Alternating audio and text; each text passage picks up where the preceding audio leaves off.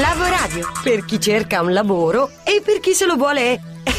inventare. C'è una nuova tendenza negli Stati Uniti, soprattutto in California, e si chiama job hopping, ovvero la possibilità, la volontà, la scelta di saltare da un lavoro all'altro, non perché si venga licenziati o perché eh, ci sia in crisi, ma perché lo si sceglie volontariamente e con grande consapevolezza. Pensate che negli Stati Uniti il 64% dei lavoratori, secondo un'indagine svolta da, dall'agenzia HR Robert Half, sarebbe job Hoppers sarebbe già in questa condizione, il 22% in più rispetto a soli 4 anni fa. Questo testimonia una tendenza molto molto forte che potrebbe manifestarsi, sebbene in tempi un po' più dilatati, anche in Europa e in Italia. Questa scelta da parte soprattutto dei giovani che oggi vogliono lavorare sì, ma vogliono anche godersi il tempo libero, nuove sfide e stare sempre carichi sul mondo del lavoro,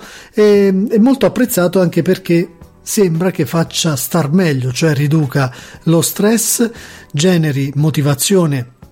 e automotivazione, del resto mettersi continuamente in gioco lo deve fare per forza e insomma spinge tutti ad avere performance maggiori. Chiaro, in Italia è difficile, il mercato del lavoro è sostanzialmente diverso e differente rispetto a quello statunitense, ma c'è da chiedersi e da riflettere soprattutto sulla tendenza in fatto di mindset, cioè in fatto di atteggiamento, essere più flessibili, prepararsi a quelli che saranno i percorsi sempre più frastagliati del mondo del lavoro, secondo me e secondo noi di Lavoradio servirà molto per posizionarci in un ambito